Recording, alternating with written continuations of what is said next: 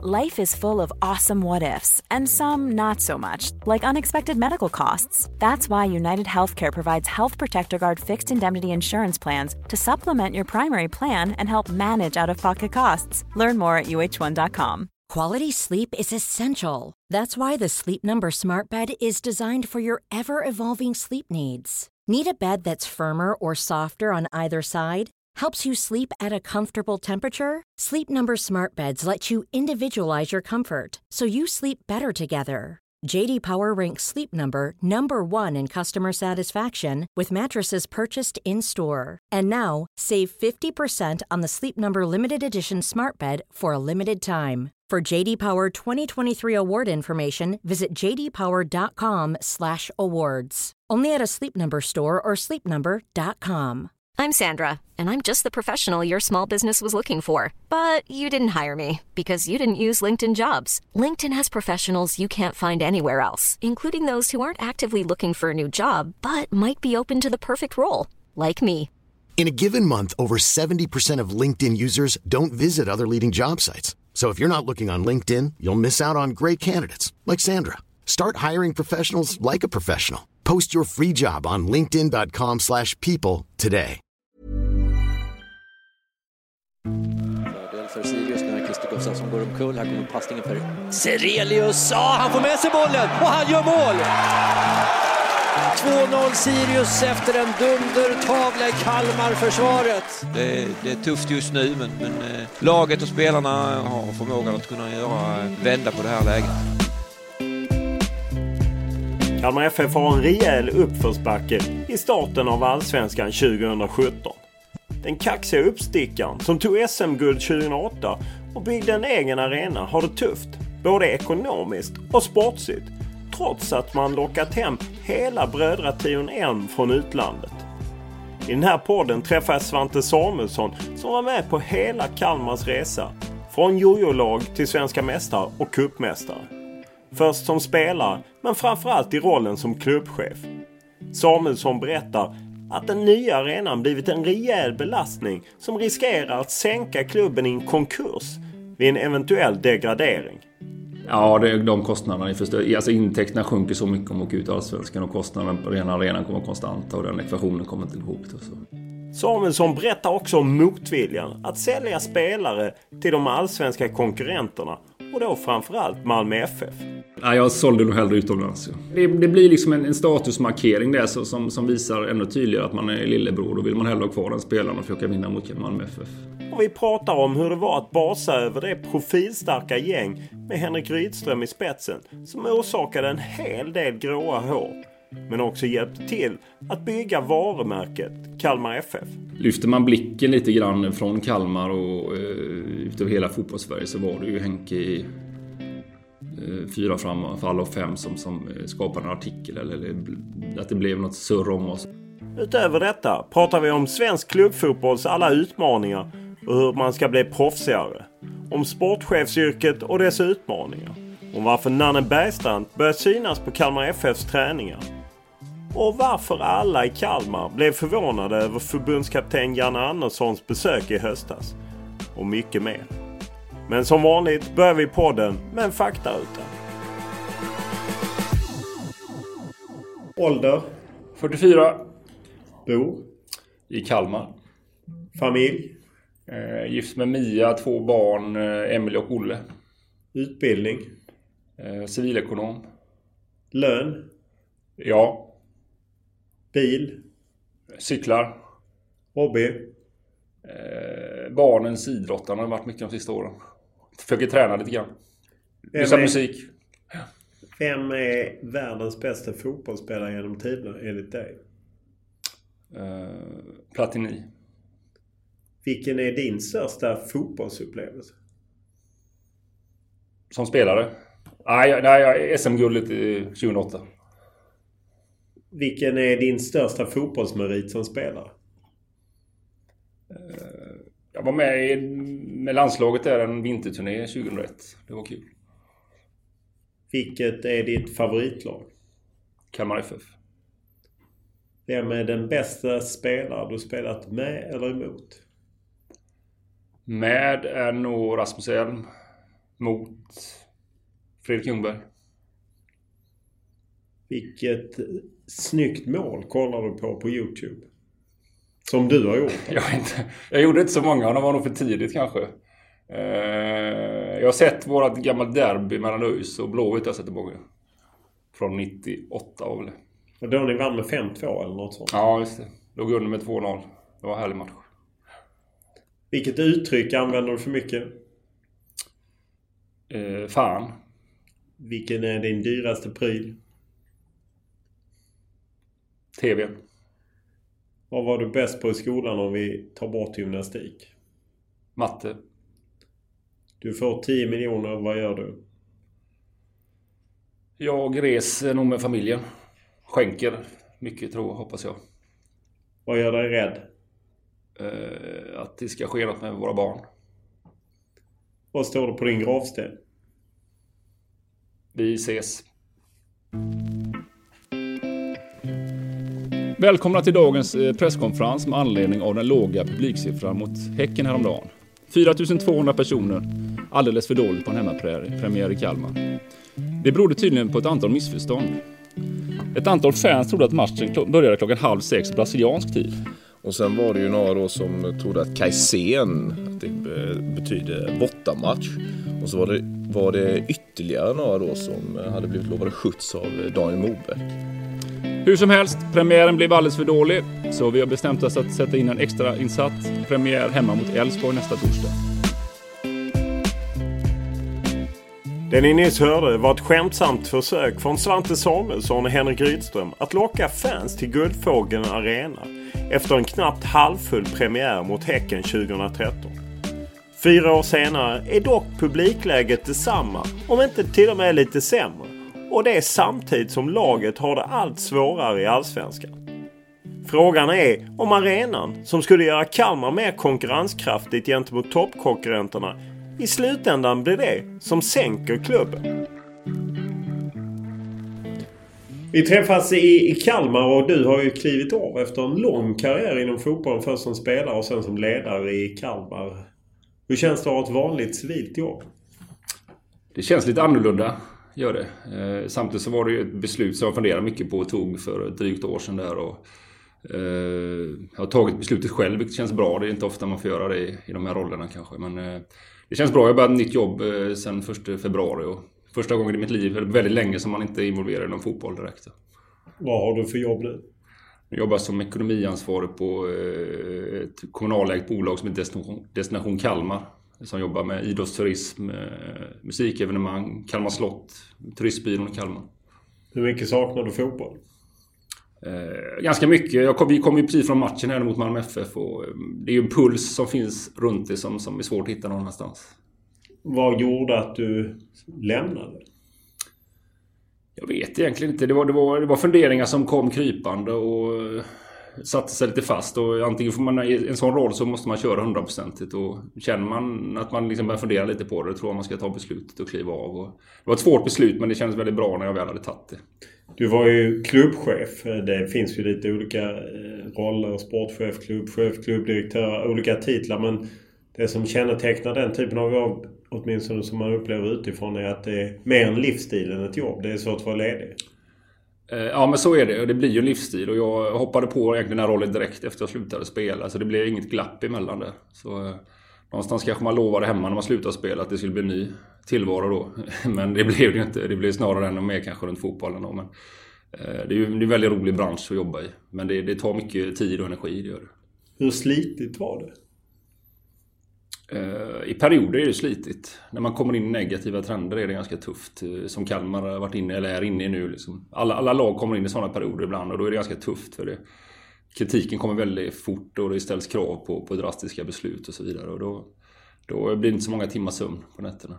Hur var det att gå på stan i Kalmar när det just blåste snålt?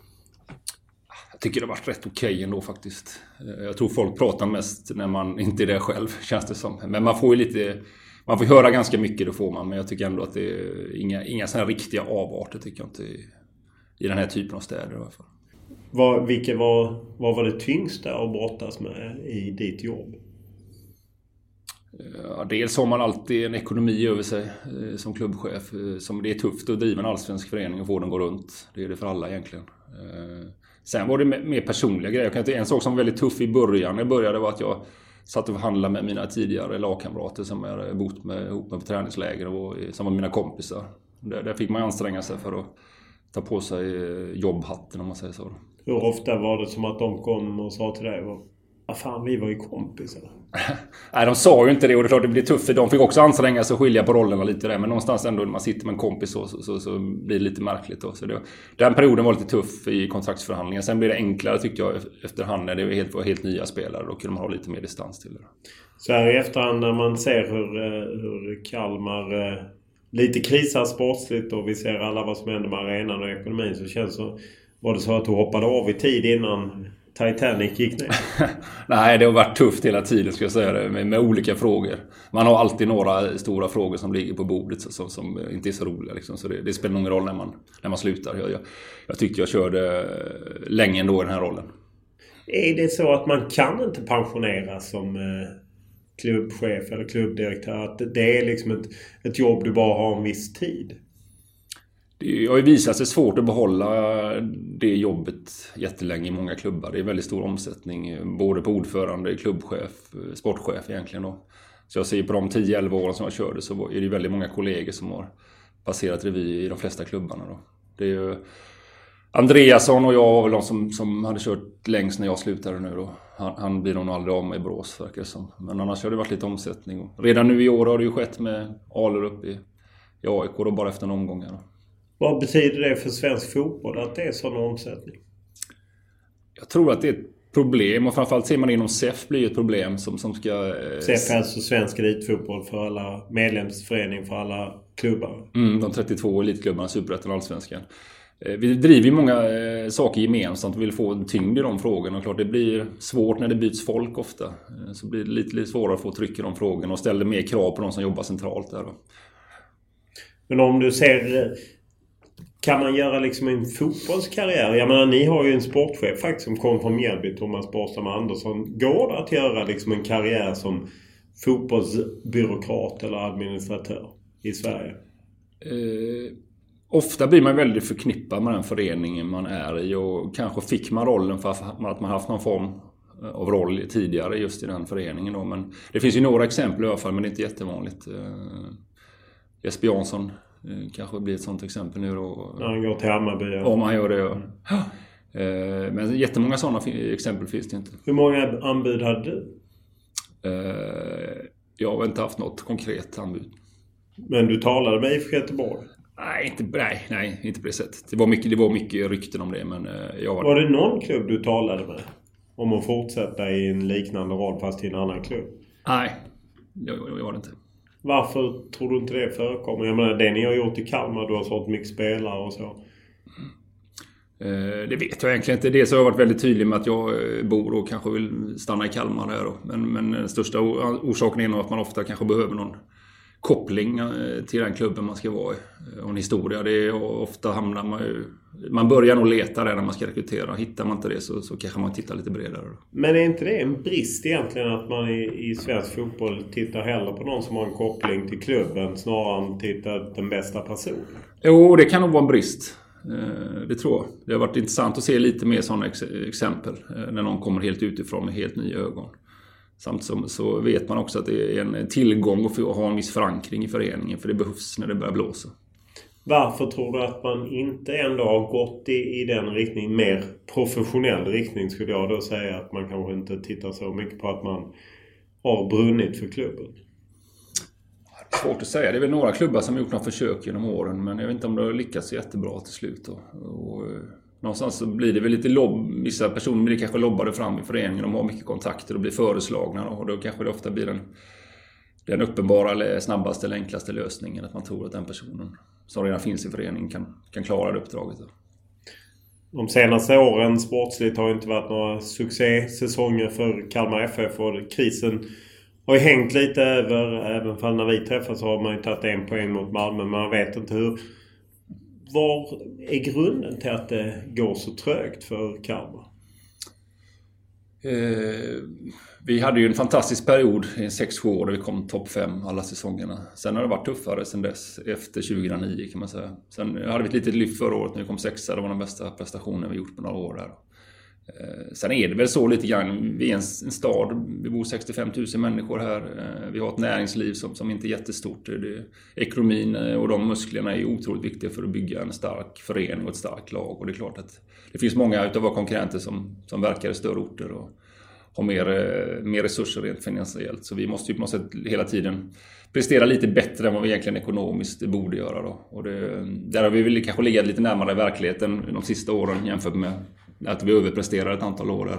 Ja, är, det, är det er överprestation som gör att ni hamnar i ett läge där man liksom på något ser på er med andra ögon? Ja, men lite så tror jag. I och med att vi gjorde det så bra över så lång tid och tog SM-guld och cupguld och var framme i final och så vidare. Spelade Europa mycket så så, så klassar man nog in oss på den nivån och det är ju otroligt kul och det är ju där vi vill vara. Men eh, ser man lite nyktert på det och ser på, på var Kalmar ligger och hur stor stan är så, så kanske man inser att det, det är tufft att vara bland de fyra, fem eh, bästa varje år i alla fall. Nu gungar ju marken under Peter Svärd. Hur är ditt förtroende för Peter Svärd? Ja, det är stort. Eh, jag tycker mycket bra om Peter och vet att han är en duktig tränare. Sen vet jag också hur det fungerar. När det börjar gå dåligt så, så kommer den frågan upp automatiskt direkt. Det är alltid så. Hur, hur, under de år du var där när Peter var där, hur ofta var den frågan uppe då? Var inte uppe då. Eh, han kom första året och vi presterade lite sämre än vi hoppats. Och år två så kom vi sexa och hade ett spel som såg väldigt bra ut i höstas. Eh, men vi har inte fått fart på det nu på våren. Det finns ju många förklaringar rätt naturligtvis. Men, ja, vilka är de? För, du för, för, för, för, mig är de största att, att Ismail inte är tillgänglig och Rasmus. Ismail har inte varit tillgänglig alls i serien hittills och Rasmus har haft problem med skador. Och det har ju varit ett nav eh, i vårt lag med två otroligt skickliga spelare. Och de får även en väldigt stor kvalitet, i Romario då. Så den, den trion förra, i höstas var ju väldigt, väldigt bra. När man lyssnar med folk så... Några pekar på att ja, vi har så dåligt konstgräs på försäsongen. Vi får väldigt mycket skador. Finns det, finns det någon statistik som verkligen stödjer det? Jag tror att man ofta eh, ser mer sina egna skador än konkurrenternas då, eh, rent generellt. Men eh, det har varit lite för mycket skador de sista åren. Det tycker jag nog. Sen vad det beror på är jättesvårt att säga. Vi jobbar ju jättenoggrant med, med fysträning och uppföljning och in, inte överbelasta spelarna. Men vi, det har blivit, varit en liksom variation av skador som, som har drabbat truppen och det, det har vi inte riktigt råd med. Vad skulle det betyda om, om Kalmar FF fick lämna Allsvenskan? Eh, det skulle vara ett väldigt tufft slag. Eh, speciellt med den situationen har, när vi fortfarande äger arenan då med alla de kostnader som kommer vara lika stora i Superettan som i Allsvenskan så, så skulle det vara oerhört tufft. Hur tufft? Är det ja, så att eh, existensen är hotad? Mm, ja, alltså situationen är ju sån att eh, vi har ju byggt arenan och äger arenan fortfarande. Men, men den årliga kostnaden för det är för stor för föreningen. Så vi har ju i flera år haft en diskussion, eller har en diskussion med kommunen om att hitta en annan lösning och banken där. Så långsiktigt måste det bli en annan lösning att vi äger den. För vi, det blir för stora kostnader på för föreningen att tåla. Om föreningen skulle trilla ur, är ekonomin hotad då? Alltså är överlevnaden hotad för Kalmar FF? Ja, då måste ägandet på arenan övergå. Till någon för annan. annars går ni i konkurs? Ja, det, de kostnaderna är för Alltså intäkterna sjunker så mycket om man åker ut i Allsvenskan och kostnaderna på rena arenan kommer konstanta och den ekvationen kommer inte gå ihop. Så. Då, då är det ett faktum att eh, någon annan måste ta över det. Och det, I praktiken är det ju kommunen som, som får ta in det som en del av sin infrastruktur. På samma sätt som de äger simhallar och konstmuseum och så vidare. Men, men, det är en diskussion som vi för och vi försöker hitta en lösning som, som funkar bra för alla parter. Så att ni är lite som eh, Svenska Fotbollförbundet och Friends Arena helt enkelt? Ja, nej, men det, det är ju tufft någonstans för en förening att äga märker man över tid. En arena, i alla fall av våran storlek då. Och det har vi vetat om hela tiden men samtidigt så var det tvunget att bli en ny arena. Men det, det, är ju samma retorik som Svenska Fotbollförbundet kör med Friends Arena. Ja, och, och det gillar inte du? Ah, ja, det, ja, på något sätt blir det mm. som att okej okay, vi bygger någonting och sen mm. så ansvaret hamnar hos någon annan. Mm. Det låter för mig lite oansvarigt. Ja, men jag, tycker nog att alltså, någonstans 2004-2005 så gjorde vi analysen att eh, vi kommer inte kunna spela Friskans med alla de krav som, eh, som ställs eh, både från förbund och EFA och TV och så vidare. För att, och sponsorer för att liksom få dit folk då. Så vi var tvungna att göra någonting ganska snabbt med att titta på det så insåg jag att vi, det rätta lösningen var att bygga en ny arena. Bygg ni inte för stort? Om man ser till som det såg ut ikväll så blir man ju deprimerad av att titta på läktaren. Ja, det kan man ju fundera. Vi byggde för 10 500 sittplatser. Eh, och vi har, brukar ha några matcher per år där det är fullt i princip då. Eh, sen eh, från början skulle vi vara hyresgäster men de som skulle bygga var tvungna att hoppa av projektet och då... Ja, det var de kineserna? Nej, det var inte kineserna. Det var Sveafastigheter, en fastighetsfond som byggde ett handelsområde här i Kalmar samtidigt. Då. Eh, men de var tvungna att lämna det och då var det egentligen en fråga om vi skulle ta över det, om det skulle läggas ner. Då. Och då beslutade vi styrelsen att vi driver projektet själva. Eh, och drev hela den processen och byggde och höll budgeten här på 260 miljoner och fick en väldigt fin arena måste vi säga. Som som på många, många sätt är väldigt funktionell och bra så för oss. Men eh, de årliga kostnaderna är tuffa och det visste vi att de skulle bli. Eh, I de kalkylerna som vi hade så, så räknade vi med ökade publikintäkter, ökade marknadsintäkter och det var ju fått. Men det var egentligen bara första året som man fick den riktiga boomen. Hade vi legat kvar på den nivån så hade vi klarat oss. Men det blir lite nyhetens behag också. Svårt att hålla de publiksiffrorna år två, tre, fyra, fem sådär. Eh, och då blir det tufft. Så det finns ingenting man kan ångra i det? Man kan alltid ångra stora kliv man tar i verksamheten. Liksom någonstans så måste man våga ta dem ibland ändå. Så är det. Under en period i svensk fotboll så tittade ju alla på FCK i Köpenhamn och lyfte fram att man måste ha sin egen arena. Elfsborg har varit väldigt framgångsrika. De byggde dock betydligt billigare, lite drygt 100 miljoner. och Ni då för 260 miljoner. Var, blev ni lite smittade av den liksom arena-boomen som var? Det påverkade säkert men, men det var ingen slump att alla de här arenorna byggdes utan det var en kravbild som måste uppfyllas. Och ska vi fortsätta att behålla intresset och ha en servicenivå till publik och sponsorer och alla de krav som eh, gäller kopplat till belysningar och utrymmen och faciliteter på arenorna så, så gick inte det att verkställa på de gamla arenorna. Då. Så det, det är väl en stor del av bakgrunden att många arenor, de nya arenorna kommit till. Vad talar för att kommunen faktiskt kliver in? Eller att banken... Jag så tänker mig att banken som någon slags välgörenhet hjälper er.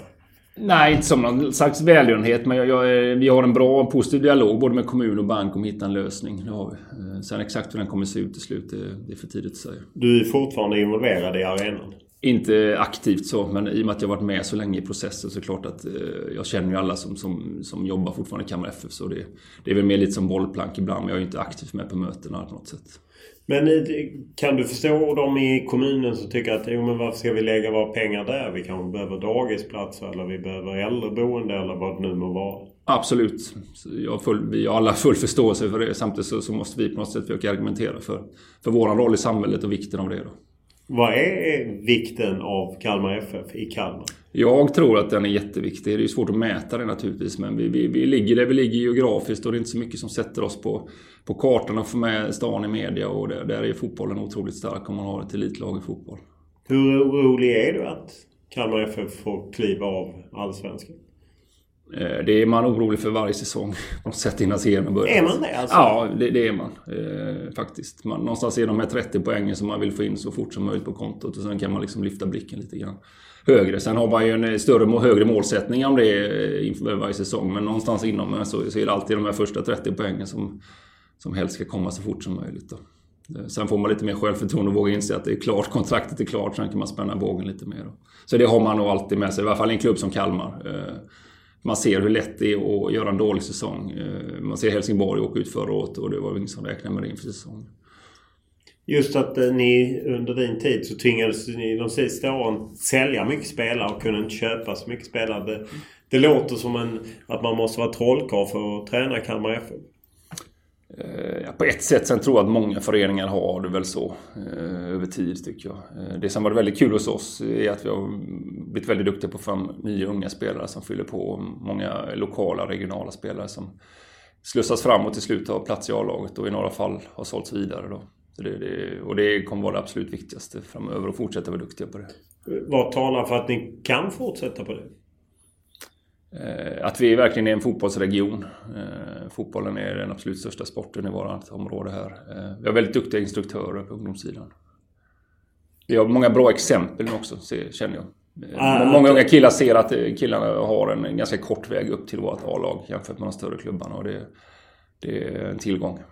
Alltså när man rekryterar i trakten från mindre klubbar i trakten så kan de se att Kalmar FF är en bra väg att komma vidare.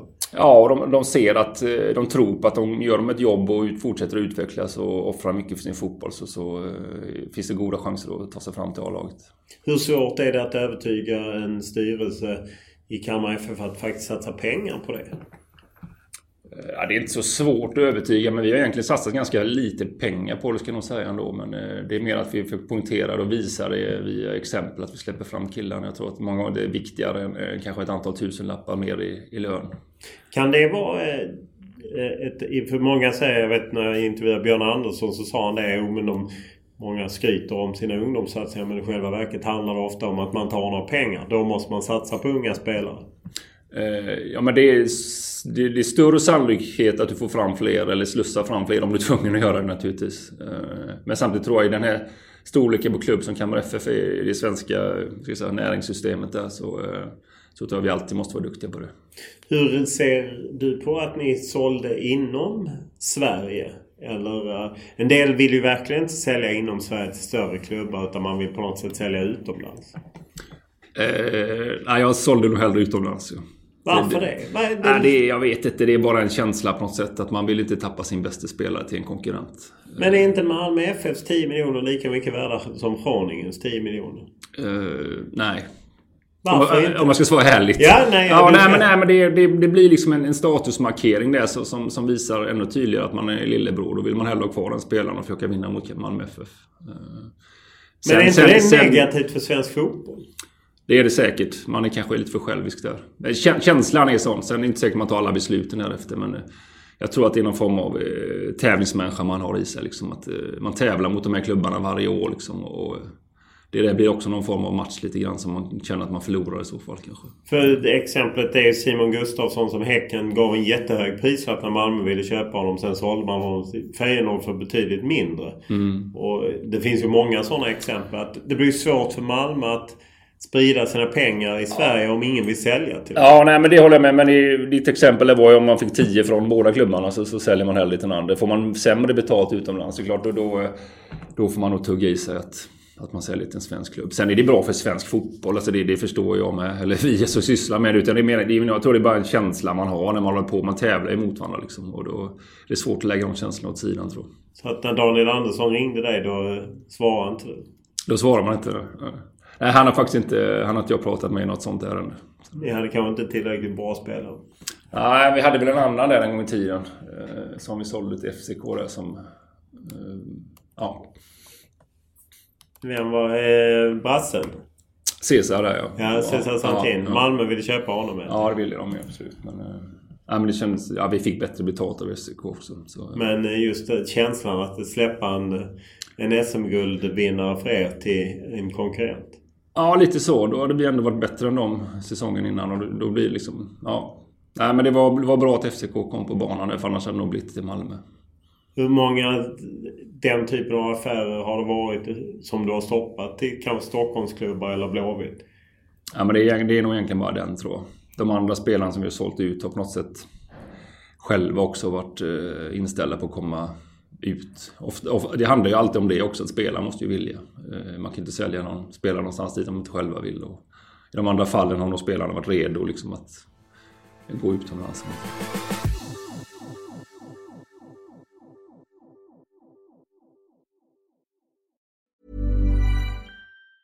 Many of us have those stubborn pounds that seem impossible to lose, no matter how good we eat or how hard we work out. My solution is PlushCare PlushCare is a leading telehealth provider with doctors who are there for you day and night to partner with you in your weight loss journey. They can prescribe FDA-approved weight loss medications like Wagovi and Zepbound for those who qualify. Plus, they accept most insurance plans. To get started, visit plushcare.com slash weight loss. That's plushcare.com slash weight loss. One size fits all seemed like a good idea for clothes. Nice dress. Uh, it's a it's a t-shirt. Until you tried it on. Same goes for your healthcare. That's why United Healthcare offers a variety of flexible, budget friendly coverage for medical, vision, dental, and more. So, whether you're between jobs, coming off a parent's plan, or even missed open enrollment, you can find the plan that fits you best. Find out more about United Healthcare coverage at uh1.com. That's uh1.com. Hiring for your small business? If you're not looking for professionals on LinkedIn, you're looking in the wrong place. That's like looking for your car keys in a fish tank. LinkedIn helps you hire professionals you can't find anywhere else, even those who aren't actively searching for a new job but might be open to the perfect role. In a given month, over 70% of LinkedIn users don't even visit other leading job sites. So start looking in the right place. With LinkedIn, you can hire professionals like a professional. Post your free job on linkedin.com slash people today.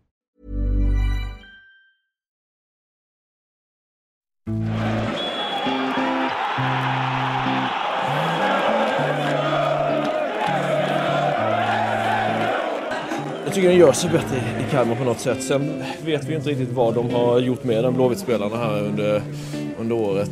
Eh, man kanske inte ska hålla, hålla den så nära än, men eh, man får ta risken.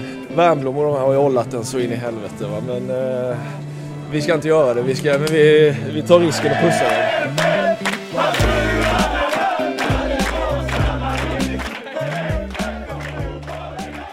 När Kalmar FF 2008 stod som svenska mästare hade klubben på bara några år gått från jojo-lag i botten till att rada upp topplaceringar och dessutom ta hem kuppen och spela ytterligare finaler.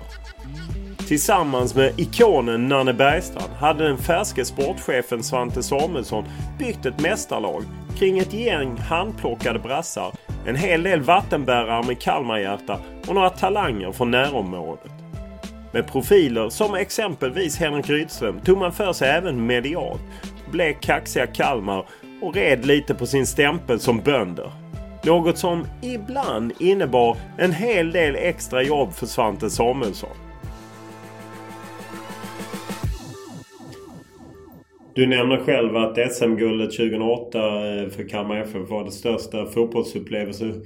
Hur förklarar du att ni som lilla Kalmar faktiskt kunde gå hela vägen och, och ta SM-guld?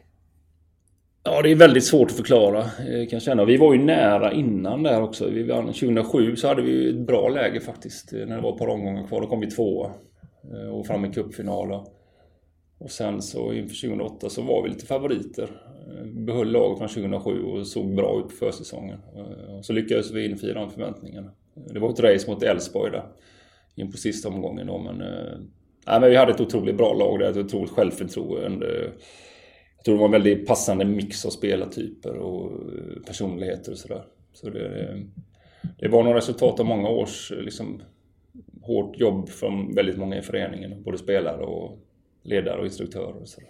För det var samtidigt, det var inte så att, jag menar Elfsborg kan man ändå peka på att de tog hem Anders Svensson, Mattias Svensson när de vann sitt SM-guld 2006. Så ni hade ju inte gjort några sådana eh, spektakulära värvningar. Nej, men vi hade i lite lugn och ro fått bygga ett lag. Dels med en, en stomme med lokala killar som, som var eh, någon form av kulturbärare och liksom väldigt lojala mot föreningen och hårt arbetande och sådär. Sen började vi plocka in några brassar som fungerade bra. Och, eh, Bröderna Elm kom fram. Eh, vi kryddade med Ingelsten där, som vi tog som, som en avbytarforward från Halmstad som, som hade en raketutveckling där.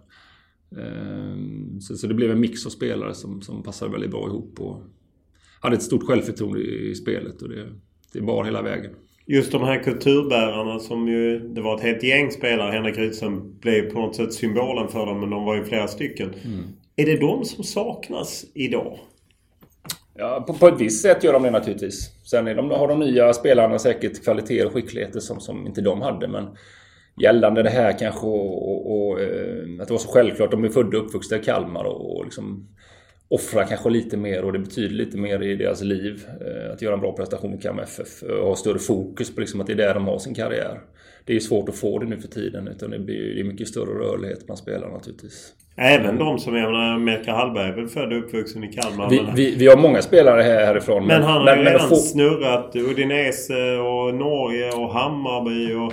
Ja, det blir lite, alltså på något sätt gick ju våra spelare lite under radarn då i och med att vi inte låg i Allsvenskan när de hade, var i rätt ålder. Så när vi väl kom upp i Allsvenskan så var ju de lite för gamla på något sätt för att bli värvade av andra klubbar. Vilket gjorde att de var kvar hela sin karriär i Kalmar FF. De gjorde ju 12, 13, 14, 15 säsonger flera av dem. Där. Men idag tror jag det blir lite mer som så att antingen är du så bra så att du markerar det och kommer iväg. Eh, eller så är du inte tillräckligt bra och då, då får du inte nytt kontrakt efter hand. Så jag tror det är väldigt svårt att göra 12-13 år i en klubb nu för tiden. Hur svårt var det att, eh, att ratta Rydström och company? Som, jag menar du borde blivit gråhårig. Det är du inte om du inte färgar håret. Nej, eh, jag var gråhårig då kanske. Jag har fått tillbaka färgen nu. Eh, nej men det var... Nej men Rydström. Du har jobbat med Rydström ju. Ja. Du kan väl tänka dig kanske hur det kan vara Ja, det är en, dålig, ställer- en dålig dag. Men Ja. det är därför jag ställer frågan. Ja. För jag tror att många är nyfikna. Att, Ja. Nej men Rydström är ju naturligtvis eh, så personifierad med Kalmar FF. Vi spelade ju ihop. till början, men det var också en sån sak. Man spelade ihop och sen på något sätt ska man eh, ha en relation som spelare och klubbchef. Men eh, eh jag skulle säga att 80-90% av situationen jag var inblandad med Henke var liksom eh, positivt. Och han brann otroligt för Kalmar FF och eh, sin fotbollsspelande. Och för hela föreningen egentligen då. Sen jag har han ju starka synpunkter och ibland så blir det situationer naturligtvis när man som klubbchef får gå in och liksom eh, medla eller sopa bort lite spår eller ta några, liksom, ta några kvartssamtal och sådär eh, på uppdrag av styrelsen och sådär. Det, det skedde ju några gånger men jag, jag och Henke kände man ganska bra så jag tyckte vi kunde hantera det på rätt så bra sätt. Jag har för mig sa någon gång att det var ungefär som en storebror som, som liksom skulle eh, läxa upp sin lillebror emellanåt. Sådär. Så det, vi hittade någon ton som, som ändå var okej men han ändå fattade budskapet tror jag. utifrån kan jag uppleva att man kanske inte alltid i Kalmar eh, såg värdet av Henrik Rydström. Att han faktiskt bidrog till att lyfta Kalmar FF, inte minst medialt och liknande. Men att här var man sur för att han första maj-talade eller för att han sa fel saker i tidningen eller att han gjorde den här berömda La Manga-filmen tillsammans med några andra. Mm, nej men så var det.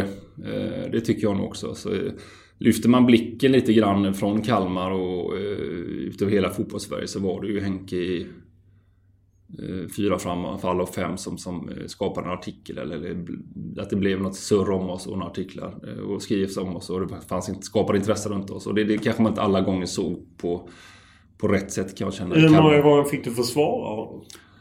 Det var ganska många gånger faktiskt. Eh, Så. Och lyfta fram all tid han la på liksom. Det fanns ju ingen som la så mycket tid som på att åka på, på eh, föreningsavslutningar och prisutdelningar och, eh, och sådär. Eh, Han var ju absolut den som gjorde det mest. Hur många gånger kom styrelsen och sa att ah, men nu ska han väck? Eh, Så konkret var det väl aldrig, men det, det, det är klart att de i, i näringslivet, han... Henke eh, hävdar ju att han är någon form av marxist-leninist Men han tar bra betalt. Han tar väldigt bra betalt för det. Han är otroligt skicklig på, på den charaden där. Eh, Men eh, det är klart att då hade han uttalande kopplat till första maj-talande och kanske uttalande av sponsorer och så vidare ibland som, som inte landar helt väl. Och då var det som att de egentligen ville bli av med honom. Nej, inte bli av med honom. Det, är- de, de är så pass kloka som förstår värdet av Henke både som spelare och kulturbärare i föreningen. Men, men eh, de ville väl att jag skulle prata med honom ibland kanske. Eh, La Manga-filmen är ju känd som gjordes på uppdrag av oss på TV4 som ju blev eh, rätt omskriven eh, där de ju kanske inte följde alla normer. Hur, eh, vilka samtal fick du kring det? Ja, hur var det? Det var ju... Det var ju en söndagkväll det där. Ja, ni dagen körde- innan allsvenska upptaktsträffen i Göteborg. Ja, så var det till och med. Ni ni var smarta redan på den tiden. Det var väldigt sent i programmet för mig. Ja. 11, halv 12 på söndagskvällen. Och då började jag ringa direkt efter det, men då hade inte jag telefonen. men Jag hade den på ljudlös, men det började på morgonen efter det. Men det var ett par, tre dagar i riksmedia kopplat till den där. Eh, det var väl inte Bergman-nivå direkt på den filmen, men... Eh, men vad var det som upprörde folk? För jag vet ju sponsorer i Kalmar var upprörda och ledare Ja. i Kalmar var upprörda. Tittar man på den nu så, så har man lite svårt att förstå att det blev sån uppståndelse. Men det var väl lite kanske en annan tid. Liksom. De, de värsta trashprogrammen på TV och sociala medier hade inte kommit kanske riktigt då. Då, då var det en sak som stack ut lite grann. Men ser man på det nu så är det ändå någonstans gjort med, med självironi och humor kan jag tycka. Den största ironin var ju att Nanne Bergström frågade året efter om de inte kunde göra en film igen. För då hade plötsligt polletten trillat ner för Kalmar FF. Att det var bra. Ja, du får, du får ta det med Nanne i nästa podd. här. Eh, Just Nanne Bergstrand som ju är en, eh, var ju också en kulturbärare på något sätt. Hur svårt var det att skiljas från honom när ni till slut bröt upp? Ja, men det var lite speciellt, men han, jag, jag tror kanske han var inne på sin elfte raka säsong. Någonting. Han hade haft en session i Kalmar innan, och sen, men så hade han så många säsonger i rad. Och, eh, jag tror att det var rätt läge, mm, både för honom och föreningen. Det liksom. kändes lite bittert på något sätt när han lämnade och presskonferens och han ville gå till någon klubb med möjligheten att vinna Champions League. Och Ja. Det kändes inte som ni skildes som bästa vänner. Eh, man skiljs väl aldrig som bästa vänner men jag tyckte att det var helt okej okay ändå alltså. Eh, det, det, var inga, inga starkare hard feelings där men han kände nog att han också var, han är ju en visionär Nanne. En tänkare och liksom vill hela tiden hitta något nytt som driver honom framåt liksom. Och, eh, han kände nog verkligen det att han ville vara redo för något annat. Eh, vad, vad, tror du om hans möjligheter att återkomma? Det sägs ju att han både är på era matcher och han smyger runt på Rydströms träningar och lite andra träningar och kollar. Ja, jag tror inte han smyger runt på träningarna. Han är nog där helt öppet. Han och Henke har ju haft en nära relation i många år. Så jag tror att han är... Han är ju ledig nu och har mycket tid och väldigt intresserad av fotboll och intresserad av KMF naturligtvis. Så han, han, gör det inte i smyg på något sätt utan... Eh, han bor ju här i Vill du ha tillbaka honom? Jag har ingen synpunkt på det nu. Det var ett halvår sedan jag slutade så jag, jag kände att jag ska inte uttala mig om det. Jag vet hur trött jag var på alla som uttalade sig när jag hade ansvaret själv. Som inte visste hela bilden. Så eh, jag har ingen synpunkt det egentligen. Hur var vara Nanne Bergstrands chef? Eh, ja, det var nog speciellt. Sådär. Jag upplevde nog inte att jag var så mycket chef till honom. Han var chef för dig? Han var chef för mig. Nej, men jag, vi körde nog mer parallellt på något sätt kan jag säga. Eh, han, han hade ju en väldigt stark roll i föreningen eh, kopplat till det rent sportsliga och, och, och leda laget liksom. Mm, sen, sen var det väl jag och Kjell Nyberg i många år som, som jobbade tillsammans med, med, med rekrytering och fundering på trupp och så vidare. Så, så kom vi med förslagen till Nanne liksom och diskuterade vilka spelare vi skulle försöka ta in och sälja och så vidare. Då. Så, så Nanne fokuserade väldigt mycket på hela tiden hitta en utveckling i, i våran trupp och vårt spel. Och där, där kommer han ju ofta med något nytt varje år. Liksom. Dels för att driva sig själv och vara intresserad fortfarande. Och dels för att behålla intresset i gruppen. Och det var han väldigt skicklig på. För att vara så lång tid så måste man nog vara en som förändrar sig. Kör man samma 11 år i rad så, så går det inte. Utan det var en av hans största styrkor tror jag. Under dina år så gjorde ni ju många affärer. Sålde mycket spelare. Ari eh, som ju gick till AZ och nu är i Ryssland. Och några bröderna Elm gick ju iväg i stora affärer. Viktor Elm gick väl som bossman. Och, men även en del andra. Hur, vem lärde dig det? Jag vet inte. Alltså det, nej, jag lärde mig inte det av någon egentligen. Man fick väl bara försöka hålla huvudet kallt och hantera det och ta hjälp inom föreningen och försöka ha några bollplank och resonera sig fram. Eh, ofta var det väl ihop med ordföranden på den tiden då. Eh, med Kjell och så vidare. Hur svårt är det? Ja men det är ju svårt men det finns ju inget facit liksom. Men någonstans vet man ju inte om man... Eh, man måste ju någonstans hitta någon nivå där man är överens om att får vi så här mycket så, så gör vi affären. Sen vet man att i många fall kan spela iväg pengar eh, åt andra håll som man inte ser eller liksom, eh, inte kan styra över. Men någonstans måste man sätta en målbild att får vi, når vi upp hit i förhandlingen så då gör vi affären. Då har vi liksom inte råd att säga nej. Vilken eh. affär är du mest nöjd med? Ja, det beror, den, den första, var, första stora, det är den största vi gjort fortfarande var ju Ari. Den var ju väldigt speciell. Eh, vi omsatte ju 40 miljoner på den tiden och sålde han för 40. Så de, de holländarna när de insåg det undrar ju om liksom, det kan inte mena allvar då.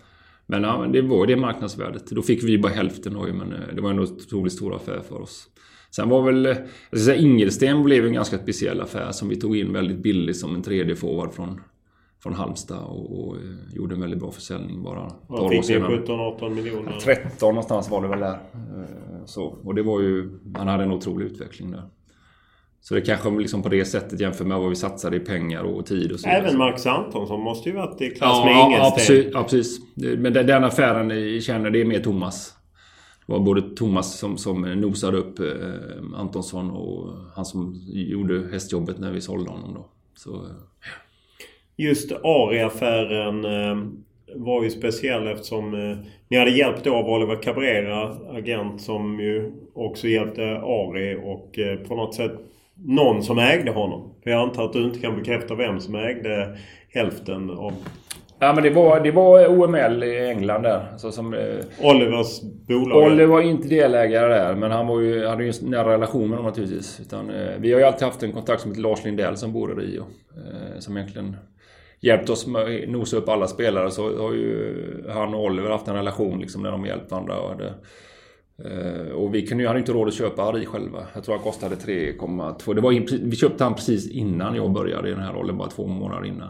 Jag tror han kostade 3,2 miljoner och då hade vi inte de pengarna. Så vi satsade hälften var med, med dealen att blir han såld någon gång i framtiden så delar vi 50-50. Och det, det blev en väldigt bra affär för, för båda. Men hur ser du på det rent Idag är det ju inte ens tillåtet. Det var det ju då. Men hur ser Mm. du på liksom en sån affär att man liksom skickar iväg ett gäng miljoner till något eh, bolag i Panama eller vad det var? Ja, du, du har jagat mig på den där ju. Eh, vad, vad det bolaget var. Alltså det bolaget vi gjorde affärer med och redovisade till Skatteverket och så vidare i, i OML i England. Sen hur ägarstrukturen ser ut där, det, det, det kan man diskutera liksom vilken, upp, alltså, vilken plikt vi har att ta reda på alla detaljer där.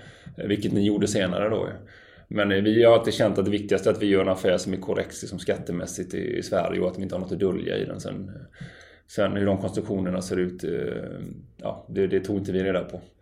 Eh, jag kan tycka lite synd nu för tiden faktiskt att den här möjligheten att ha extern finansiering har tagits bort. Eh, och det bygger väl på att Uefa och Fifa tycker att gjort för mycket felaktiga affärer. Men trots allt är det så att många klubbar har kanske inte... Man, man gör ett, hittar någon bra spelare som ser väldigt intressant ut som man känner sig övertygad om. Men så har man inte riktigt kapitalet. att ta. Men är inte risken att man hamnar liksom i, i, i knät på någon som det, äger ja, det beror ju på hur man skriver i avtalet och vilken relation man har med dem. I den här affären med Aris och vi hade ju full liksom, beslutande rätt. Det är ju värre om man gör någonting att någon annan kan säga till en att nu ska ni sälja den spelaren. Men så var det absolut inte i det här fallet. Och det är klart att de, de tog ju absolut en risk på, på 1,6 miljoner där. Det var ju inte absolut inte säkert att vi skulle sälja honom. Eller han kunde bli skadad eller han kunde spelat ut kontraktet. Så det, så det finns ju ingen garanti. Det är ganska stort risktagande man gör också.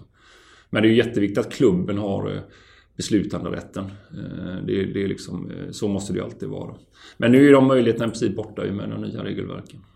Vilka typer av eh, affärer har du stött på där du har känt att ah, det här vill jag inte gå in i för att det här är för skumt? Jag tror vi har klarat oss ifrån det faktiskt. Den absolut märkligaste vi, som jag har gjort, det var ju, om inte om du kommer ihåg det, med ett Berisha där till Lazio. Eh, Där Kevo då överklagade och hävdade att de hade ett giltigt kontrakt med honom och så vidare. Och det var, det var ju en riktig soppa där på ett Vad var det som hade gått snett? Ja, det som hade skett var ju att eh, eh, Ettit var ju nere i Italien på ett besök hos Kevo utan att vi visste om det. Eh, var inbjuden bara där liksom. Och, eh, han och hans pappa var nere i drygt dygn bara. Och vi visste inte att han hade varit där. Men, men eh, för vi var lediga de två dagarna. Eh, och där skrev han, fick de skriva under någon form av eh, dokument som bara skulle vara någon form av förkontrakt ifall det blev någon transfer i framtiden. Då. Eh, men sen gick det ju en eller två månader, sen kom Lazio på banan och ville köpa Ettrit. Och då, då hävdade ju Kiev att det var ett giltigt avtal som, som de hade med Ettrit. Så det var en riktig soppa och de tog ju oss liksom till, till Uefa och så vidare och stämde oss på väldigt stora belopp. Så det var, det var mycket jobb med att försöka skaffa bevisning att vi hade rätt där. Då. Och det, det som var kärnan var ju att när han var nere hos dem så återstod det mer än sex månader kvar av ett kontrakt. Med, med fem dagars marginal. Och där är ju regeln oerhört tydlig att eh, man får inte varken kontakta en spelare som utan vårt vetande då, och ännu mindre skrivit kontrakt med honom. Då. Som var på italienska och så vidare. Så, ja. Ja, det var en riktig soppa. Men det, det löste sig till slut.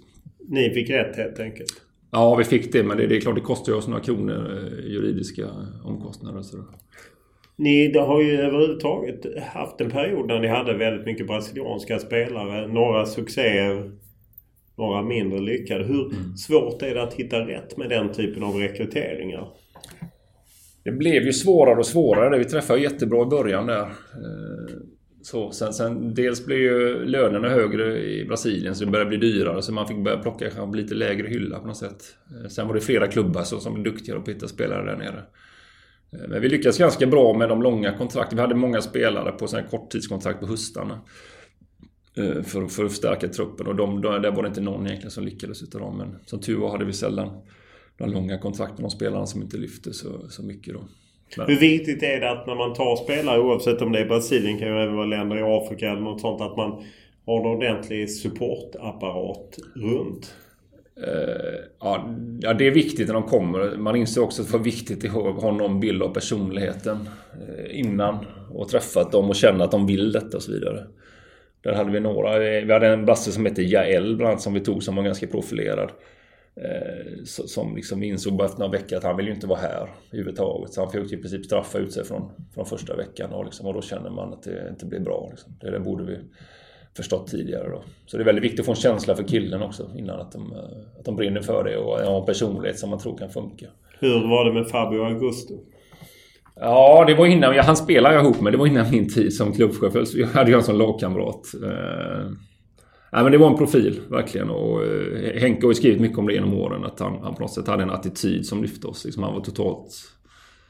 Alltså han var ju inte imponerad av någonting i Sverige naturligtvis fotbollsmässigt. Eh, på eh, bortamatcherna mot de större lagen och sådär liksom. Utan det var ju självklart för honom att vi skulle gå ut och vinna liksom. Och inte ta någon skit där. Och det, det lyfte ju många av oss andra naturligtvis. En annan eh, affär som var jobbig misstänker jag var ju när ni värvade Jannik Papupa som sen blev dömd i en rättegång. Eh, och ni bröt med honom. Ni Mm. sparkade honom. Hur upplevde du det? Ja, den var jobbig också. Jag kommer ihåg det skedde. eh, Vi var hemma hos några bekanta en lördagkväll. Jag såg att jag hade en massa obesvarade från eh, Aftonbladet som låg och jagade på där. Jag tänkte, jag, jag tar inte det ikväll. Och sen på morgonen gick man ut på nätet och såg att en allsvensk stjärna då var misstänkt för vå- våldtäkt. Eh, Så förstod man ju fort vad det gällde då. Eh, nej, var- den var jättejobbig. Eh, Jannik flyttade ner med sin fru och tre barn till Kalmar. Det skedde ju bara några veckor efter vi hade signat med honom uppe i Gävle där. Och, eh, och jag var ju... Jannik var väldigt omtyckt hos oss eh, i föreningen och han åkte upp och, eh, till tingsrätten och blev helt friad. Eh, Och så blev det överklagat. Och så som vi fick det beskrivet för oss så- var det självklart att han skulle bli friad även i hovrätten. För det var ingen ny bevisning utan de skulle, det var bara nya människor som skulle titta på bevisning kan man säga då. Eh, och våran linje var ju att vi inte var någon domstol utan är han friad från våldtäkt har inte begått, våld, begått våldtäkt. Då. Men på samma sätt var vi tvungna att fullfölja det när då hovrätten dömde honom till våldtäkt. Då var vi tvungna att stå bakom det naturligtvis. Och, och utifrån det eh, hävda våran rätt och avskeda honom. Men det var inte jätteenkelt. Eh, Hur, nej, för vilket ansvar har man som arbetsgivare? Ja, det var stort märkte man. För han, hans kontrakt gällde ju längre än han, den fängelse. Han fick två års fängelse. Och räknade med att komma ut efter ett och ett halvt där då. Och han hade ju nästan tre år kvar på sitt kontrakt då. Så i utgångsskedet så ska han... Om inte vi argumenterar rätt så, så ska han gå tillbaka till sitt jobb efter ett och ett halvt år där då, i fängelse. Eh, Men vi hittade argument i, i det som gjorde att vi arbetsrättsligt fick rätt. Men det var en jättejobbig process och liksom någonstans så hade han en fru och tre barn som satt i en lägenhet i Kalmar liksom och sådär. Så det, det, var, eh, ja, det var känslomässigt jobbigt också. Vilket ansvar tar man för den som har blivit utsatt för brottet från då en av era anställda? Som han ju var på Ja. väg att bli då. Ja, nej, men det, det är ju naturligtvis också så. Han är ju dömd för ett grovt brott och det, det är ju det man måste förhålla sig till. Eh, Så. Och vi, vi, vi läste ju domarna och var ju väl insatta vad som, vad som hade skett. Liksom. Och det, ja, det, man, man inser att eh, juridik blir, är ju inte enkelt heller. Liksom, när en tingsrätt helt friar och en hovrätt helt fäller på, på samma bevisning. Men naturligtvis så är det ju... Den det är mest synd om är ju den som blir drabbad naturligtvis. Det är ingen tvekan om det. Är det enkelt om man ser det liksom att ja, men man är dömd för ett brott. Då ska han skiljas från klubben. Nej, Är det, det liksom en- nej, det är jättesvårt. Men vi, vi, hade, vi, vi, vi diskuterade hur mycket vi skulle göra tidigt och sa vi, vi måste hålla den linjen. Liksom, att det, vi lever i ett samhälle där domstolarna avgör vem som har begått brott eller inte. Och blir han friad, då har han inte begått brottet. Liksom. Och blir han fälld, så har han begått brottet. Och då, vi agerade efter det då, men eh, det är absolut, verkligheten är ju aldrig så svart och vit. Så det var tufft. Och, speciellt som sa med, hans situation med, med fru och tre, barn, tre små barn. Då, liksom, där pappan åker ner i fängelse i ett och ett halvt år. Eh, eh som inte är härifrån eh, familjen heller då. Så, det, så där försökte vi hjälpa till som gällande. Och, så att de hade kunnat bo kvar och så vidare. Men, eh, ja, det var, var tuffa beslut.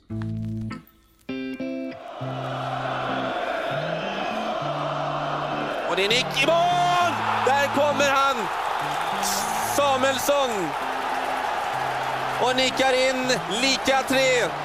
Svante Samuelsson efter hörna. Det där ni hörde var Svante Samuelssons enda allsvenska mål i AIK-tröjan. Han stod för kvitteringen till 3-3 i en klassisk AIK-vändning mot Djurgården 2002 och där man vann med 4-3.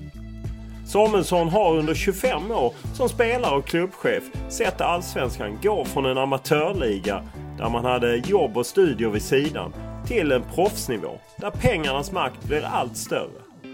Men Samuelsson hoppas att svensk fotboll även framöver jobbar för att klyftorna mellan de små och de stora klubbarna inte blir större än vad de redan är. Om man tar ett eh, större grepp på svensk klubbfotboll. Hur, vad är din bedömning? Hur mår svensk klubbfotboll 2017? Jag menar, du har ju följt utvecklingen först som spelare under lång tid och sen då som ledare. Eh, jag tycker det mår bra. Jag, jag känner själv att det, det jag tycker att man gillar allsvenskan och svensk fotboll mer och mer för varje år jämfört med... med jag tycker man... Kanske för att man är så i det, men man, ibland kan man lite blasera lite på de internationella turneringarna faktiskt. Jag tycker ändå allsvenskan sticker ut med att det är den, den fotbollen vi har hemma hos oss och de kan gå och titta på live. Uh, och vi har väldigt bra, uh, många klubbar, det kom fram många duktiga spännande spelare. Sen är det hela tiden ekonomin som är den, den stora utmaningen. Uh, att få klubbarna att gå runt. Och så lite grann som vi pratade om innan. att att låta folk som är duktiga ändå få chansen att sitta kvar i sina positioner lite längre. Liksom. Ja, hur ser man till det? Ja, det är ju svårt. Alltså det, det, det, det, är, det är olika krafter som spelar där som är väldigt svåra att stå emot. Speciellt när inte de sportliga resultaten går med. Och då, då blir det förväntan på att något ska ske, någon ska offras och sådär. Och det, det är inte enkelt att stå emot det. Det kan komma från supportrar, det kan, kan komma från sponsorer, det kan komma eh, från spelartruppen, det kan komma från internt också. Liksom, till det. Eh, det är starka krafter som är igång som kräver rätt mycket av de som tar besluten om man ska stå emot dem. Sen blir man ju naturligtvis tveksam själv när inte de sportsliga resultaten kommer. Då, då börjar man fundera på, är det rätt person här och så vidare. Så det, det är svåra avväganden. Hur ser du på eh, att eh, tålamodet rent generellt utvecklats? Det känns ju inte som det går åt rätt håll riktigt. Jag tycker inte det. Jag tycker Elfsborg är ett jättebra exempel. Liksom att Stefan har fått köra det jätte många år eh, tätt ihop med, med Bosse som ordförande. Och just, ja, Bosse Johansson. Ja, och just den... I klubbchefsrollen så är liksom... Att, att det hundraprocentiga förtroendet finns mellan klubbchef och ordförande tror jag är en, en absolut förutsättning för att det ska gå bra. Finns, blir det någon form av liten schism där eller att man inte litar på varandra riktigt eh, eller att man har någon egen agenda då tror jag det är tufft. Utan, eh, jag tror det är jätteviktigt och det känns som Elfsborg ett väldigt bra exempel. Det är ju också så att i svensk fotboll att eh, man kan uppleva... Eller många klubbar kör ju i diket och det gäller inte bara fotboll. Eh, jag talar ekonomiskt i diket utan det ser man i hockey, handboll, bandy. Eh, och ofta är det liksom väldigt skickliga oavsett om det är politiker eller affärsmän eller egna företagare eller vad det nu är som sitter i styrelserna. Men att de tappar huvudet när de sitter i en idrottsförenings styrelse. Ja, varför blir det så? Jag tror, jag tror att det är mer känslor inblandat än i deras vanliga yrken kanske. Det påverkar dem mycket. Och sen jag tror jag att det är den här pressen på... Alltså de stöter på massa människor som tycker att de ska ta vissa beslut. Ni måste köpa en ny forward, ni måste sparka tränaren, ni måste investera i det, ni måste, sådär, ni måste förbereda bättre inför säsongen. Och det är lätt att dras med, det blir någon form av sanningar. Så, så, så hoppas man att det ska gå bra, vilket gör att man får mer SEF-pengar eller större publikintäkter, större sponsorintäkter. Men så vet man ju varje år att hälften av klubbarna kommer ju på under halvan och då, eh, då, ja, blir, då blir notan rätt tuff. Två till tre klubbar måste ju trots allt åka ut. Så är det. Eh, och det är ju just att åka ur är ju väldigt tufft.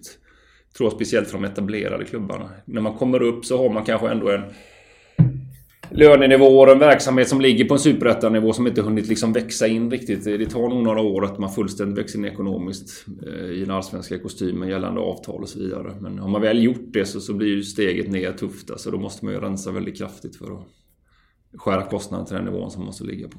Nu finns ju inte de pengarna i svensk fotboll på det sättet men hade du velat se som man har i, i Premier League och viss mån SHL att man har någon slags liten fallskärm med sig om man skulle trilla ur? Man kan ju fundera på det. Just, just fördelning av centrala pengar är ganska intressant. Vi, vi har ju en ganska solidarisk fördelning i fotbollen. Eh, I hockeyn är det helt jämnt om jag förstår rätt. Och det är väl en metod för att stänga ut de andra främst känns det som. Eh, ser man på länder som Spanien så är det ju en absurd snedfördelning av pengarna. Jag tror ändå en styrka i Sverige att vi, vi skapar hyfsat lika förutsättningar för klubbarna. Sen, sen har ju de större klubbarna, även om de inte får så mycket mer CF-pengar, så så har de ändå så oerhört mycket större intäkter än de mindre då. Samtidigt är det ju det som kallas G5. Känner du till G5 med de fem stora klubbarna? Att de träffas och samtalar. Eh, AIK, Djurgården, Hammarby, Malmö, Göteborg. Hur, eh, hur upplever man det?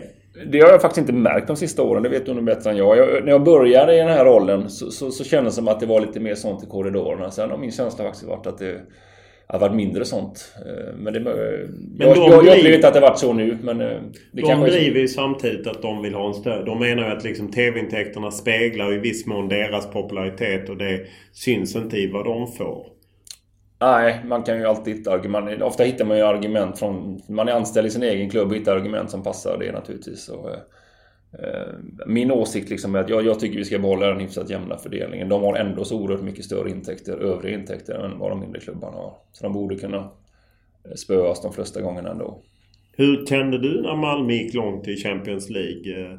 Det var ju en, många supportrar blev arga på oss journalister som tyckte att det ändå kunde vara bra för svensk fotboll. Nej, jag tyckte det var otroligt roligt.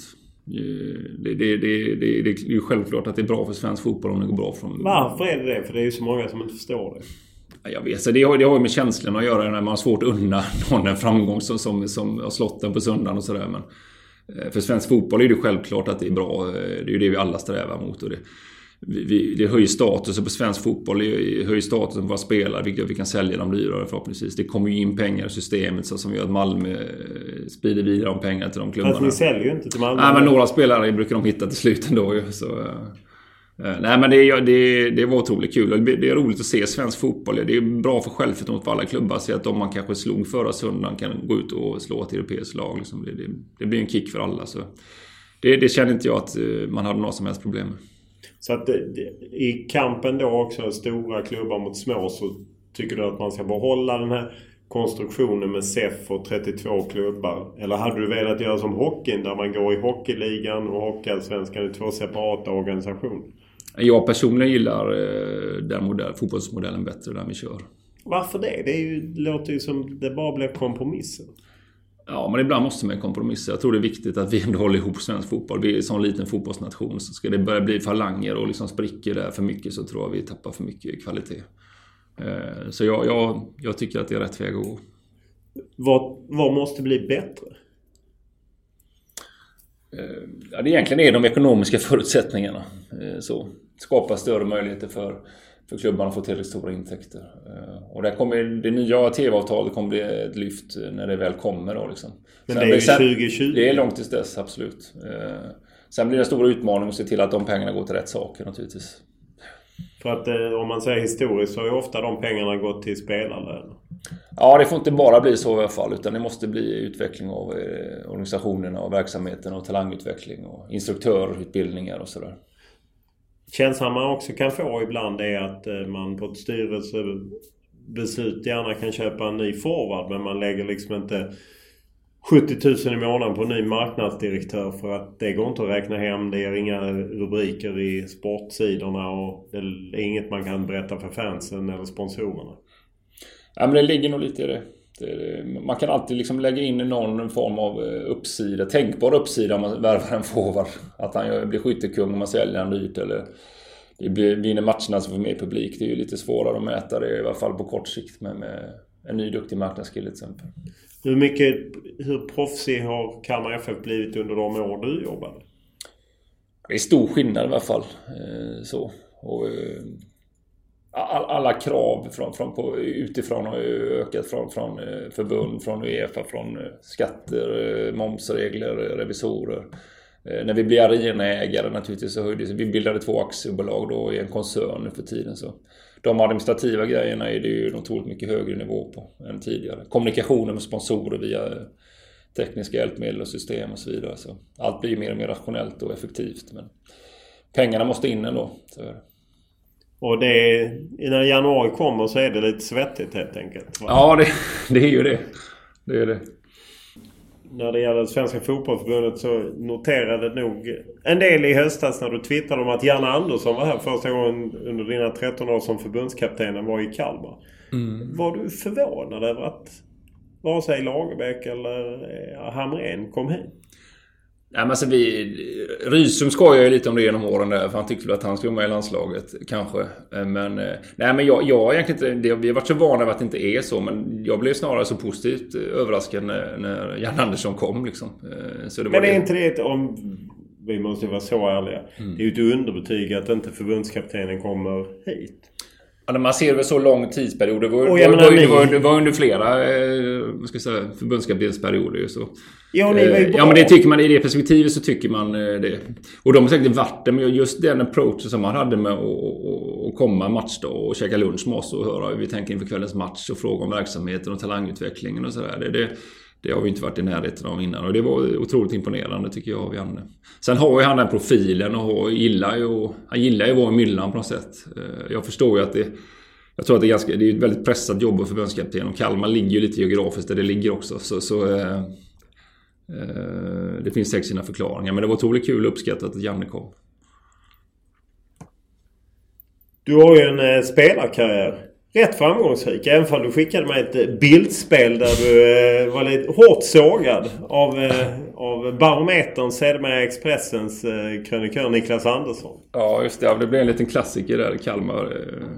Nej, men jag, jag, jag, flytt, jag är inte från Kalmar. Jag flyttade hit och började på fotbollsgymnasiet. Så var med i ungdomslagen. Så började man kriga sig upp mot A-laget. Och fick debutera till slut. Eh, en seriepremiär. Vi åkte ner och spelade 1-1 mot Hässleholm borta. Jag tyckte väl att det gick inte så jättedåligt. Men eh, det var en rejäl slaktning i barometern dagen efter där. Och då var man ju 19 år så man var ju inte supertuff eh, på den tiden. Men det, det kanske var lärorikt att få sin skrapa direkt från början där.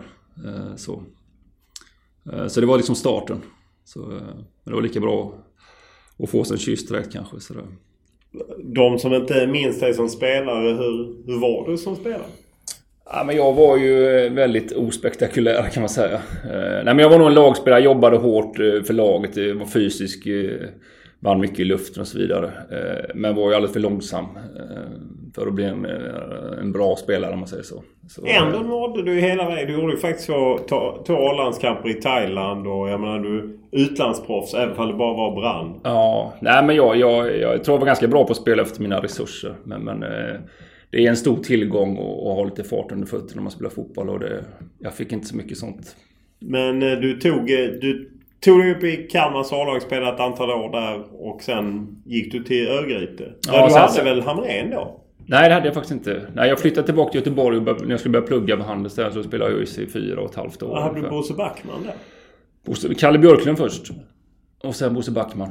Och, eh, och sen gick jag till Brann och spelade i tre och ett halvt år. Och det var nog min eh, bästa period som spelare. Och det är då du når landslaget också? Ja. Eh, jag tror det, det, det passade mig, liksom det spelet som vi spelade. Ett enkelt var... spel, lite ja, exakt. boll. Ja, lite boll, ja precis. Nej, men det var rak fotboll, ganska fysisk kanske sådär. Men så det, det funkade väldigt bra. Sen flyttade jag till AIK. I, men hade du inte en känsla av att du kunde ta klivet vidare? Nej, men jag tror nog inte det. Jag var nog så, hade nog ändå så pass självinsikt i det att, liksom att det, det, var nog på den nivån som jag, som jag kunde nå. Så försökte jag hålla mig det så länge som möjligt. Sen, sen flyttade jag hem till AIK eh, och spelade första säsongen. Var det två år bara. Eh, första säsongen opererade mig efter första säsongen. Fick började få tillbaka mina gamla knäproblem där. Och sen, sen fick jag rätt tydliga besked om att jag inte ingick i framtidsplanerna där. Och Nordin hade kommit hem liksom. Och det var bättre. Han, han tog ju min roll där liksom, så jag förstod att mina dagar var räknade. Sen var, passade det mig perfekt när Kalmar gick upp året efter det. Sen. Så sen flyttade jag tillbaka till Kalmar och gjorde två säsonger. Men eh, du var derbyhjälte ett kort tag. Du var ju lagkapten i AIK direkt och sen derbyhjälte. Ja, det var en speciell... Det hände ju mycket de två åren jag var där. Det var en otroligt rolig förening att spela i sådär. Alltså, stort fokus och eh, trivs väldigt bra i spelargruppen och bo i Stockholm och så vidare. Och, nej men det var roliga. Stefan väldigt... Söderberg värvade Ja, derbymatcherna var ju fantastiska. Sådär. Nej, det var en speciell period. Eh, ja, men jag blev lagkapten ganska fort där. Så vi hade Olle Nordin Eh, först och sen, sen slutade han innan serien började. Så hade vi Peter Larsson ett par månader. Eh, sen slutade han och sen hade vi Dusan Orin från Tjeckien. Det blev ju någon märklig kulturkrock som inte passade alls där. Och sen hade vi Richard Money. Eh, så det var han som bestämde att du inte var något? Ja, jag, ja, han och Kiss Falou. Det var det väl det som jag fick besked om att, liksom, att jag inte gick i planerna längre. Och då får man ju bara ja, man blir ju lack men man får ju rätt så fort gilla läget. Liksom. Det fungerar så. Men hur... Eh, vilken nytta av hade du av det sen när du själv fick en ledarroll? Just hur de behandlade dig? Uh, jo men det hade man väl någon nytta av. Man fick väl lära sig någonting av det kanske. Att man inte gör så helt Nej, ja, man måste ju ta tuffa beslut och det var säkert helt korrekt. Alltså, eh, vad ska man säga? Är man inte till, det, det, är inte orättvist liksom. Utan de bästa får vara med och anses man inte vara bland de bästa då får man inte vara med. Det, för det får man, så, så fungerar liksom. Man kan väl framföra det och hantera det på olika sätt kanske. Det kanske man kunde lära sig lite av det. Hur framförde de uh, Nej men de var väl ganska tydliga. Alltså det, det, det hedrar väl dem kanske ändå. Richard Money låter som han var väldigt, väldigt tydlig. ja. Jo men det var... Nej jag gillade han. han eh, sen, sen, sen blev det inte så. Jag, jag fick ju det beskedet när jag var långtidsskadad. Så jag hade ju fem månaders rehab att ta mig igenom. Eh, vetandes att jag, att jag inte ingick i planerna. Sen, sen kämpade jag nog tillbaka och spelade en del, några matcher på hösten innan jag lämnade till Kalmar. Så.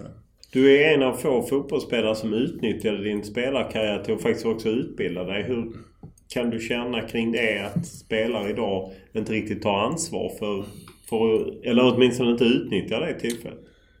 Uh, jag ska säga på den, på den tiden var det annorlunda. Vi hade ju inga löner på den nivån. Eh, så, så nästan alla på mitten på 90-talet gjorde något annat vid sidan av fotbollen. Och, jag var, jag var inte på något sätt någon supertalang så, så det var egentligen en bonus att jag kom hela vägen till Allsvenskan. Så, så jag, jag skötte ju, liksom, fick fokusera, fokusera mycket på studierna. Och, och flyttade från Kalmar till Göteborg då för att plugga egentligen när jag spelades i division 1 eller superettan, vilket var division 1 hette det väl då. Eh, men idag är det lite svårare för dem att känna på ett sätt för de, de, de försörjer sig helt och hållet på det direkt efter gymnasiet om de är talangfulla och får ett A-kontrakt. Den riktiga drivkraften att få sköta studierna blir ju inte lika hög kanske. Det, det är väl skönt några år men till slut så, så, så närmar sig man ju alltid slutet av sin karriär och då är det bra om man har krattat lite grann. Vilket ansvar ligger på klubbarna där? Att få spelare att ta det? Vi skulle säkert kunna göra mycket bättre jobb det naturligtvis. Samtidigt är det vuxna människor som, som måste tänka lite själva också. Men det är klart att vi kan liksom hjälpas åt och, och vägleda lite mer än vi gör det tror jag. De blir skickliga på att fika och spela tv-spel? Ja, men det är lätt att fastna där alltså, så, för, för man behöver inte göra någonting annat och då, då blir det rätt bekvämt. Och det är en härlig gemenskap man har och umgås med sina kompisar liksom, eh, mycket tid. Så. Eh, och då kräver Hade ni någonting i Kalmar där ni försökte liksom att Ska du inte läsa eller ska du inte åtminstone... Jo, ja men det är väl mer, kanske inte jättestrukturerat men det är väl mer en dialog man har relationer med spelarna. Liksom, att man nämner det för dem ibland och försöker få dem att tänka på det och så vidare. Eh, dels i början kanske de eh, som kanske inte ens går färdigt gymnasiet försöker få dem att gå igenom gymnasiet. Men vi ser ju på våra bästa spelare gjort bort otroligt mycket. Så det är inte lätt för dem heller. När de går i trean på gymnasiet. Om de dels är med på ett A-lags träningsläger på försäsongerna och landslagsläger och så vidare. Så är det inte helt enkelt att klara studierna. Det krävs väldigt mycket självdisciplin. Ja, det gör det. det gör det. Kan man göra någonting speciellt för spelare för att de ska få det lättare? För att man ju ska hjälpa dem? För det är ju ändå ett nålsöga till de som tjänar så mycket pengar som de aldrig behöver jobba eller åtminstone inte behöver oroa sig för ett jobb. Jag tror väl framförallt att man kan, kan hitta lite mer strukturerade samarbete med, med universitet och högskolor och så vidare. Och försöka hitta några skräddarsydda utbildningar som, som någon kommer att presentera. Då tror ökar sannolikheten att man tänker till lite extra och hoppar på det kanske. Tror du någonsin du kommer tillbaka till fotbollen igen? Ja, det tror jag på något sätt. Det tror jag. Man, man, man kommer ändå, när man bor i stad som Kalmar och i och med att jag varit så många år i föreningen så kommer, kommer man ju alltid ha en nära relation till föreningen. Och jag har en grabb som spelar i föreningen så det följer man ju nog också. Så, där, så en relation till fotbollen kommer jag alltid ha. Sen när man kommer vara anställd som, inom fotbollen igen, det, det får vi se. Jättebra. Stort tack för att du tog dig tid. Tack.